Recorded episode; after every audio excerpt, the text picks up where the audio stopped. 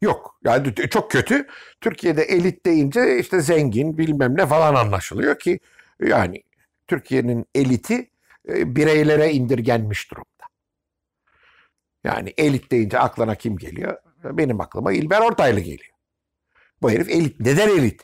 Tahsinine bak. Ailesine bak. Geldiği yere bak. Bugünkü konumuna bak. Değil mi? İşte bu adam elit. Çünkü ben hiç unutmuyorum bir gün Avusturya'ya gittim. Aa dediler çok güzel bir sergi var Belvedere Sarayı'nda. Ee, bu 2. Mustafa'yı Zenta Muharebesi'nde yenen Prens Eugen'in kütüphanesi. Bu Poitinger haritasını falan e, şey yapan alan adam. Dedim gideyim. Gittim şahane bir katalog yapmışlar. Kataloğu satın aldım. Kaldırdım kataloğu açtım. İlk makale İlber Ortaylı. Lan Avusturya'dayız. Serginin konusu bir Avusturyalı. Herif Fransız asıllı ama Avusturya'da. Yani bizim hiç alakası yok bizimle. İlk makale İlber Ortaylı. İşte bu bambaşka bir şey. Değil mi? Yani İlber'e bir şey sorduğun zaman dıdığının dıdığını bilen bir adam. Yani neden biliyor? E İlber'in annesi kim? Babası kim? Değil mi?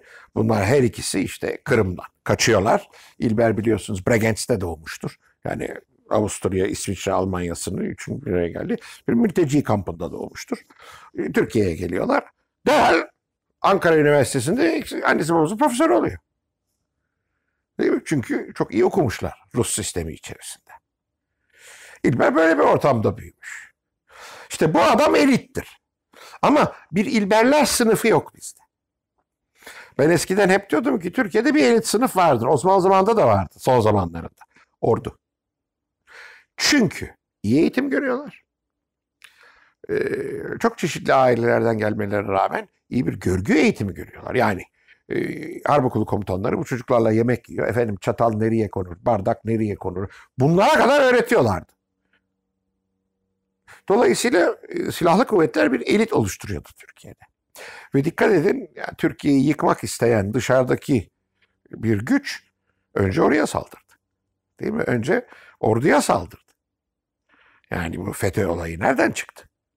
Değil mi? Yani FETÖ'yü Fethullah gibi bir gariban yapmadı herhalde yani. Amerika'nın oyunu.